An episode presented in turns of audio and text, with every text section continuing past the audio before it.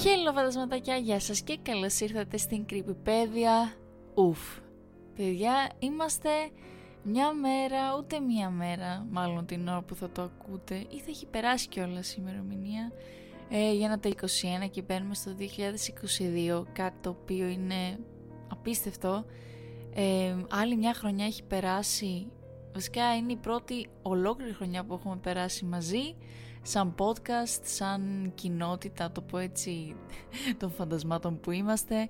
Και θα σας ευχαριστήσω όλους πάρα πολύ για την υποστήριξή σας και το γεγονός ότι ε, κάθεστε και παρακολουθείτε, ακούτε ενεργά, τέλος πάντων το podcast, να ξέρετε το εκτιμώ πάρα πολύ και χωρίς να χάσουμε χρόνο ας ξεκινήσουμε. Η πρώτη ιστορία λέγεται «Οι χιονάνθρωποι κυνηγούν τα μεσάνυχτα» βρήκαμε ένα μήνυμα χαραγμένο στο χιόνι στο κατόφλι μας. Κάποιος πρέπει να το έγραψε πρόσφατα γιατί το χιόνι έπεφτε αρκετά βαριά έτσι ώστε να το κάλυπτε σε μερικά λεπτά. Κοίταξα γύρω μας, στα γύρω σπίτια, αλλά όλες οι πόρτες ήταν κλειστές. Κανείς άλλος δεν ήταν έξω. Είχαμε μετακομίσει στο Penville διότι θέλαμε να ζήσουμε σε μια μικρή ήσυχη πόλη όπου δεν συνέβαινε τίποτα ποτέ. Και κοίτα τώρα να δεις, δεν είχα ιδέα ποιος μπορούσε να είναι ο ένοχος. Η γυναίκα μου είπε γελώντας: Λες να είναι ο Βασίλη που το έκανε αυτό. Προσπάθησα να ανταποδώσω το χαμόγελό της, αλλά χρειάστηκε προσπάθεια. Το μήνυμα με προβλημάτισε περισσότερο από όσο θα ήθελα να παραδεχτώ. Για να είμαι ειλικρινής, αν και δεν θα το έλεγα ποτέ φωναχτά, οι γεωνάνθρωποι σε αυτή την πόλη με ανατριχιάζουν. Δεν είχαμε χτίσει ποτέ, φτιάξει ποτέ χιονάνθρωπο στην αυλή μας ούτε οι υπόλοιποι, αλλά φαίνεται ότι εμφανίζονται σε μία νύχτα πλήρως ανεπτυγμένοι. Είναι ακριβώς ο ίδιος άνθρωπος σε κάθε αυλή. Όταν το ανέφερα στο γείτονα της διπλανής πόρτας τον Μάικ, έναν αδύνατο και πολύ σκληρό άνθρωπο που ήταν γύρω στα 60, το είχε απορρίψει ως δουλειά βαριεστημένων εφήβων. «Μη σας ενοχλεί», είχε πει. Τα παιδιά σε τίποτα καλύτερο να κάνουν από το να πίνουν και να προκαλούν προβλήματα. Όλοι οι χιονάνθρωποι ήταν πανομοιότυποι. Το κάθε ένα είχε δύο μεγάλα μαύρα κουμπιά για μάτια, καρότα για τις μύτες και δύο κλαδιά για χέρια. Όποιος δεν είχε δημιουργήσει τους είχε δανείσει επίσης ένα στρατό από μαύρα καπέλα και γκρι κασκόλ. Αν ήταν στο χέρι μου θα τα είχα καταστρέψει εδώ και καιρό, αλλά η Έμιλι τα λάτρευε πίστευε ότι ήταν αξιολάτρευτα. Καθώς κοιτούσα τα κατάμαυρα μάτια του χιονάνθρωπου, άρχισα να νιώθω περίεργα. Μπορούσα να δω την αντανάκλαση από τα χριστουγεννιάτικα λαμπάκια μας στα μάτια του. Ήταν σαν να προσπαθούσε να μου πει «Ξέρω κάτι που εσύ δεν ξέρεις». Η Έμιλι είχε τελείξει το ένα της χέρι γύρω μου δίνοντάς μου μια περίεργη ματιά και συνειδητοποίησα ότι ήμουν σιωπηλός για πάρα πολλή ώρα. Πήρα το βλέμμα μακριά από τον χιονάνθρωπο και είπα «Μάλλον ο Άγιος Βασίλης έβαλε ένα από τα ξωτικά του να το κάνει». Είναι πολύ απασχολημένος για τέτοιες αηδίες. Ξέρεις, εκατομμύρια σπίτια να διαρρήξει, εκατοντάδες χιλιάδες καμινάδες να γεμίσει και να χωθεί, παιδιά να μετατραπούν σε κάρβουνο. Η Έμιλι γέλασε. «Έλα, Έλιοτ, πάμε. Κάνει παγωνιά εδώ έξω». Καθώς γυρνούσαμε πίσω στο σπίτι, έριξα μια ματιά πάνω από τον ώμο μου για να διαβάσω ξανά εκείνο το μήνυμα. Είδα όμως ότι ένα φρέσκο στρώμα είχε ήδη απλωθεί και έθαψε το μήνυμα. Ένας δυνατός θόρυβος ξυσίματος με ξύπνησε. Παρέμεινα κάτω από την κουβέρτα μου για λίγα λεπτά, τισμένο μου μυαλό ανίκανο να καταλάβει την πηγή του θορύβου αυτού. Σηκώθηκα, τέντωσα τα χέρια μου και συνειδητοποίησα ότι η άλλη πλευρά του κρεβατιού ήταν άδεια. Η Έμιλι πρέπει να ξύπνησε. Συχνά πάλευε με τις αϊπνίες και ήταν φυσιολογικό να τη βρίσκω λουριαστή σε μια πολυθρόνα στη μέση της νύχτας διαβάζοντας ένα άθλιο μυθιστόρημα πίνοντας τσάι χαμομηλιού. Ο θόρυβος επαναλήφθηκε καθώς ήμουν έτοιμος να ξανακοιμηθώ. Αυτή τη φορά έτριζαν τα δόντια μου λες και άκουγα καρφιά πάνω σε έναν πίνακα κοιμωλίας. Και μέχρι στιγμής κατάφερα να εντοπίσω από που ερχόταν. Προερχόταν από το παράθυρο της κρεβατοκάμαρας Μάλλον ένα κλαδί δέντρου να ξύνεται εναντίον του παραθύρου.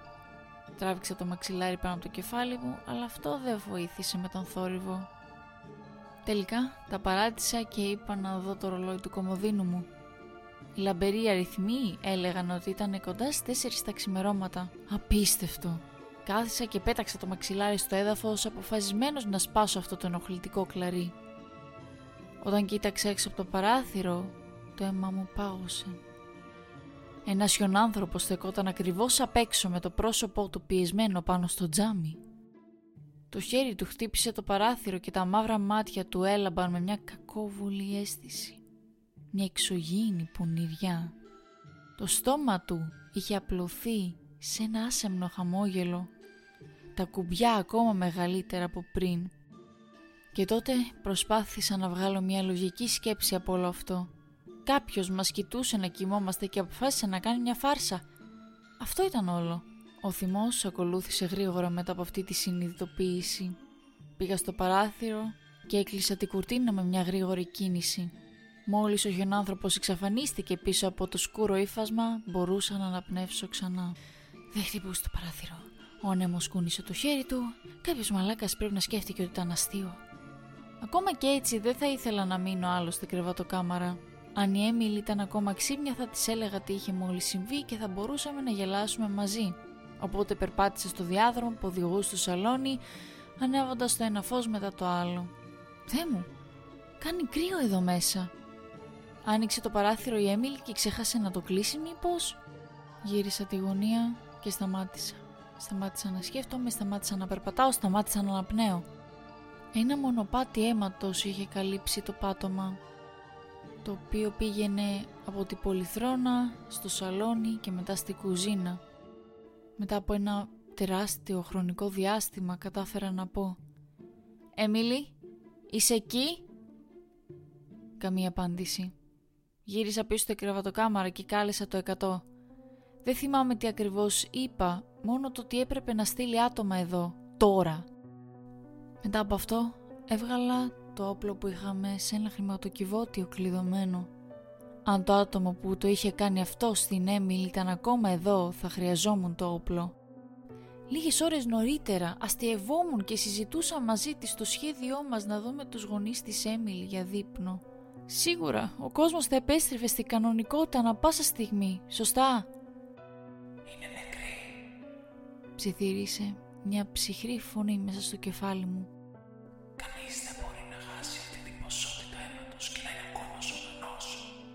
Το έσπρωξα στην άκρη, αρνούμενος να το αναγνωρίσω.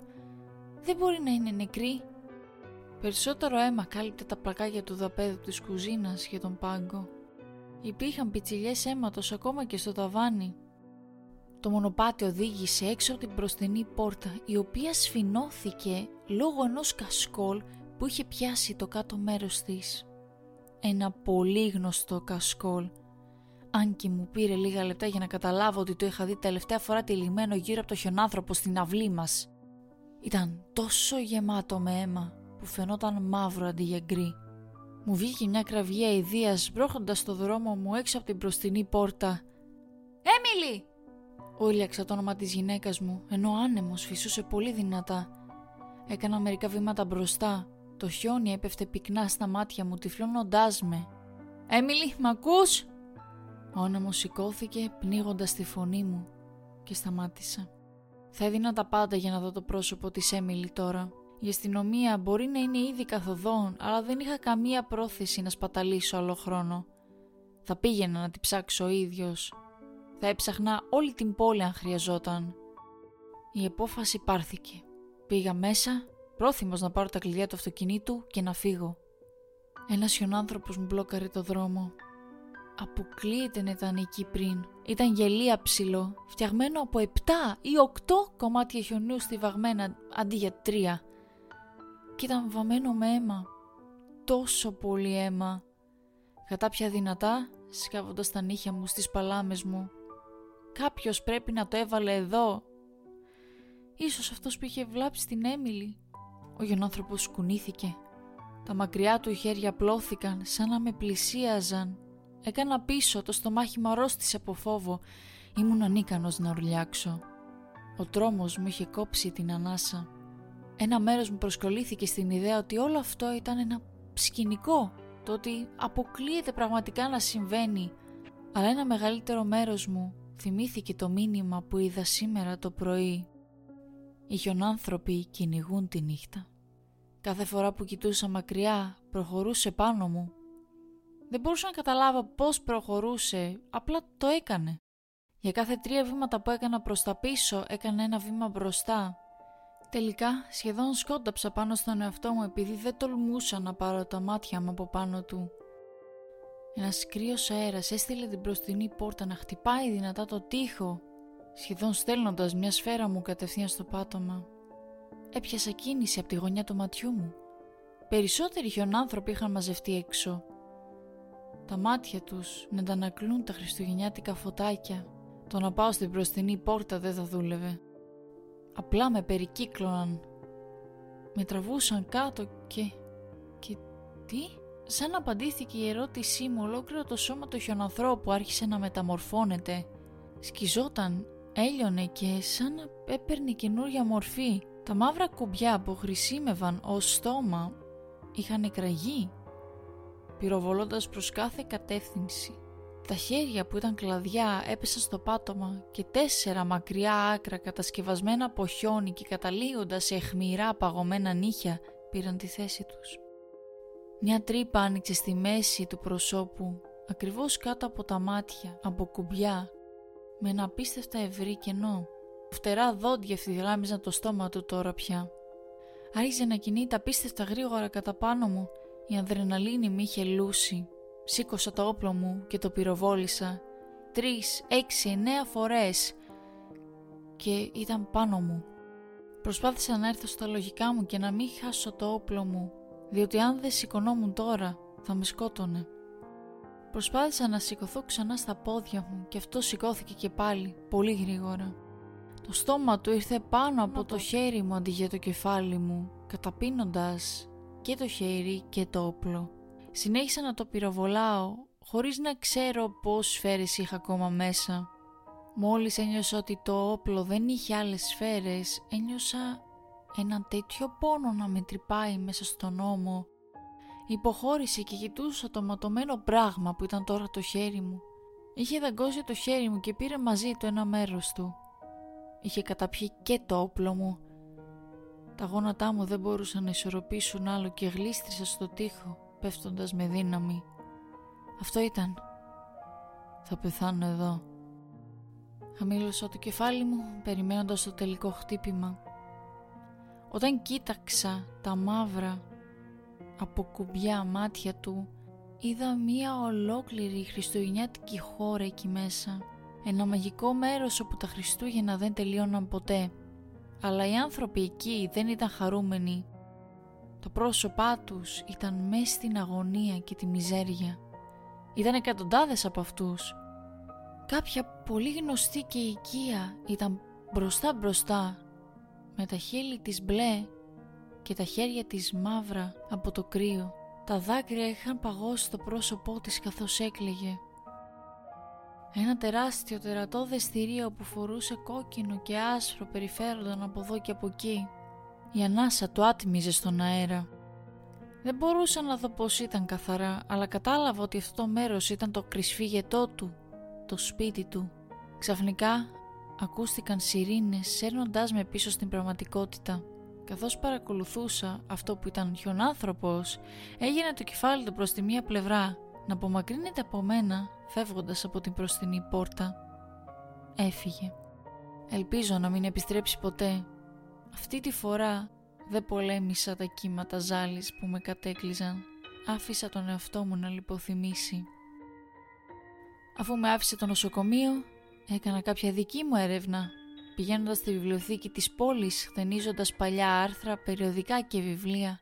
Η αστυνομία ήταν εντελώς αδιάφορη για τη δική μου εκδοχή των γεγονότων. Βέβαια δεν μπορώ να τους κατηγορήσω. Ξέρω πόσο τρελός ακούγομαι. Αλλά κοιτάξτε, αποδείχτηκε ότι το Penville δεν είναι τόσο ήσυχο και ειρηνικό τελικά. Κάθε χρόνο από τις αρχές της δεκαετίας του 1900 άνθρωποι εξαφανίζονταν την παραμονή των Χριστουγέννων. Συνήθως είναι μόνο ένα άτομο, αλλά μερικές φορές είναι ολόκληρες οικογένειες. Και παρατήρησα και κάτι άλλο αφού έφυγα από το νοσοκομείο. Όλοι οι χιονάνθρωποι είχαν φύγει από τις αυλές όλων. Ακόμα και τα καπέλα και τα κασκόλ είχαν εξαφανιστεί εντελώς. Προσπάθησα να μιλήσω στον Μάικ γι' αυτό, αφού σκέφτηκα ότι πρέπει να ξέρει το τι συμβαίνει εδώ. Εκτός από το να μου πει να μετακομίσω, δεν έλεγε τίποτα άλλο. Μου έκλεισε την πόρτα στα μούτρα. Και πάλι ξέρω πόσο τρελός ακούγομαι. Όλοι θέλουν να φύγω ή τουλάχιστον να το σκάσω από εδώ. Αλλά σε έναν χρόνο θα το αποδείξω. Σκοπεύω να μείνω εδώ μέχρι την παραμονή του Χριστουγέννων του χρόνου. Αν έχω δίκιο, οι χιονάνθρωποι θα επανεμφανιστούν στις αυλές όλων. Λες και ήταν από μαγεία. Και όταν το κάνουν, θα βρω τρόπο να φέρω τη γυναίκα μου πίσω. Πάμε τώρα στη δεύτερη ιστορία ή μάλλον να πω καλύτερα τελετουργία διότι λέγεται το τελετουργικό του χιονανθρώπου. Ακολουθεί ένα σύνολο οδηγιών για το πώς να εκτελέσεις το τελετουργικό του χιονανθρώπου. Πρόκειται για ένα τελετουργικό ειρήνης και ευημερίας που θα πραγματοποιηθεί κατά τους χειμερινούς μήνες προκειμένου να επιτευχθεί εύνοια και προστασία καθ' όλη τη διάρκεια του επόμενου χρόνου και θα χρειαστούν τρεις ημέρες για να ολοκληρωθεί πλήρως. Οι παλαιότερες γραπτές αφηγήσεις αυτής της τελετουργίας βρέθηκαν στη τώρα Ουκρανία και νοτιότερη Ρωσία. Αυτή η μετάφραση έχει προσαρμοστεί με σκοπό τα ξόρκια να είναι πιο προσιτά στη σύγχρονη κοινωνία. Παρά τις αλλαγές αυτές, οι πρόσφατες αυτές προσπάθειες δείχνουν ότι η τελετουργία αυτή που εκτελείται σωστά είναι και πολύ αποτελεσματική. Η παράδοση υπαγορεύει ότι αυτή η τελετουργία θα πραγματοποιηθεί τις ημέρες μεταξύ της παραμονής των Χριστουγέννων και της Πρωτοχρονιάς, αλλά θεωρητικά θα πρέπει να είναι αποτελεσματική κατά τη διάρκεια οποιασδήποτε κρύας περίοδου που υπάρχει επαρκή χιονόπτωση. Αυτό το τελετουργικό λειτουργεί καλύτερα για τους αγρότες και τους ιδιοκτήτες σπιτιών που κρατούν ζώα ή και κατοικίδια ζώα. Οι κάτοικοι αστικών διαμερισμάτων μπορούν να το επιχειρήσουν, αλλά θα δυσκολέψουν πολύ περισσότερο στο να διασφαλίσουν ότι το τελετουργικό δεν διακόπτεται ή διαταράσσεται κατά τη διάρκεια του τριημέρου. Προειδοποίηση. Για τη δική σας ασφάλεια διαβάστε ολόκληρο το έγγραφο πριν επιχειρήσετε αυτό το τελετουργικό.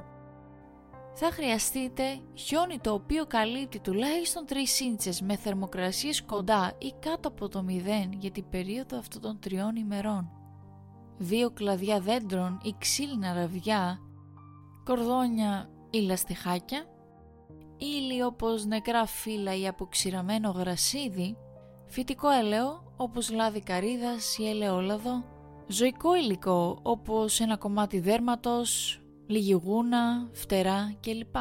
Αίμα ζώων όπως αίμα γελάδας ή χείρου, ψαλίδι, αποστηρωμένη βελόνα, μια τούφα από τα μαλλιά σου, και μια σταγόνα από το αίμα σου. Οδηγίες Στην άκρη της ιδιοκτησίας σας φτιάξτε έναν χιονάνθρωπο. Πρέπει να είναι τουλάχιστον τόσο ψηλό όσο είστε εσείς. Βεβαιωθείτε ότι το μπροστινό μέρος του χιονανθρώπου στρέφεται μακριά από το σπίτι σας. Χρησιμοποιήστε τα κλαδιά δέντρων σε κάθε πλευρά για να κάνετε τα χέρια του χιονανθρώπου, αλλά μην του δώσετε πρόσωπο. Αυτό θα έρθει αργότερα. Κατά τη δύση του ηλίου πάρτε την ύλη, το φυτικό έλαιο και το κορδόνι το λαστιχάκι έξω στον χιονάνθρωπο. Βάλτε την ύλη στο αριστερό του χέρι με το κορδόνι ή τα λαστιχάκια.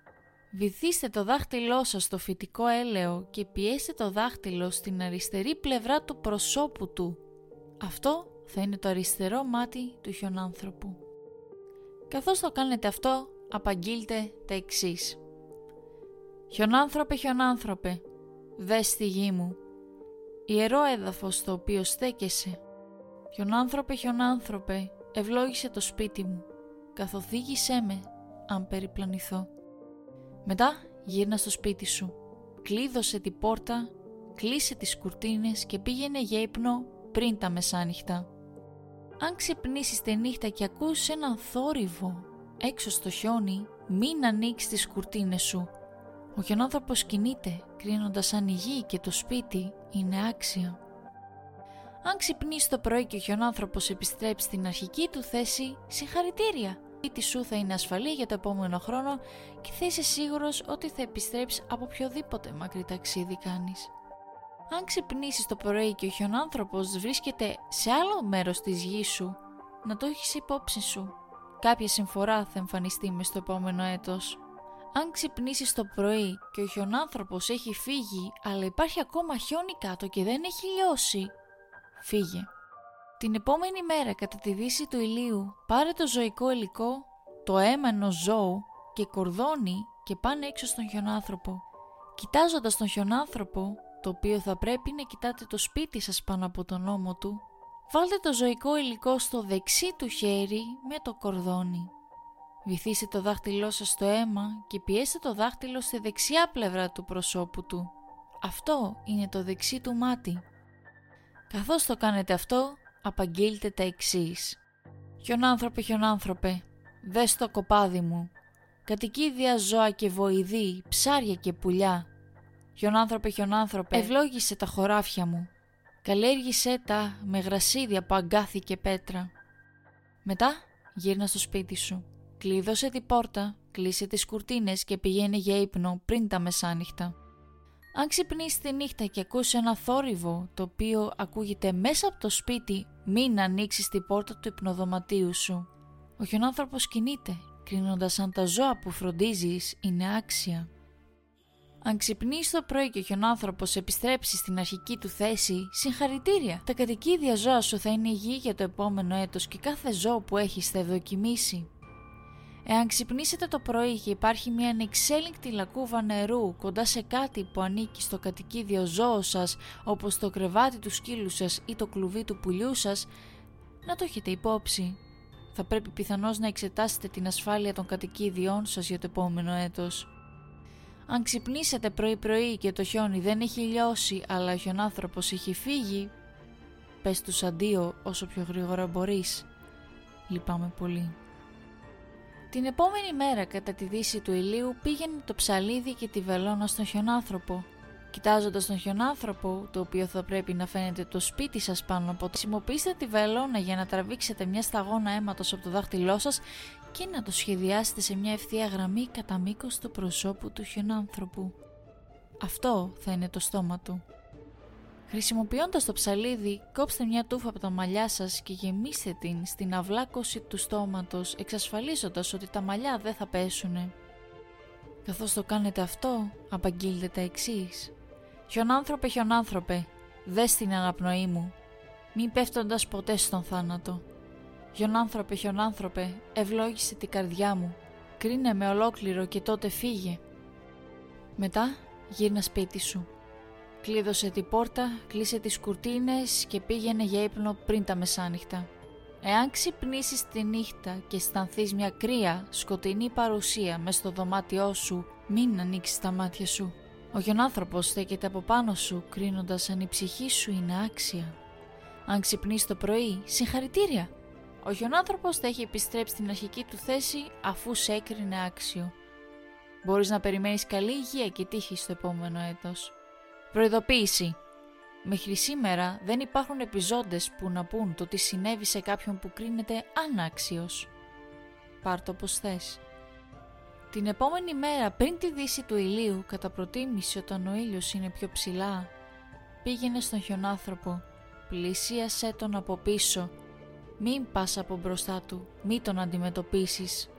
Κατέστραψέ τον εντελώς Σπάσε τα κλαδιά των δέντρων όσο το δυνατόν περισσότερο γίνεται και διασκόρπισε το χιόνι γύρω από την αυλή σου όσο πιο ομοιόμορφα μπορείς. Μόλις καταστραφεί ο χιονάνθρωπος, το τελετουργικό ολοκληρώνεται. Απόλαυσε ένα έτος ειρήνης και ευημερίας. Χρησιμοποίησε το καλά, γιατί όταν οι μέρες μικραίνουν και τύχη σου εξαντλείται, μπορεί να βρίσκεις τον εαυτό σου να ψάχνει με αγωνία την επόμενη χιονόπτωση.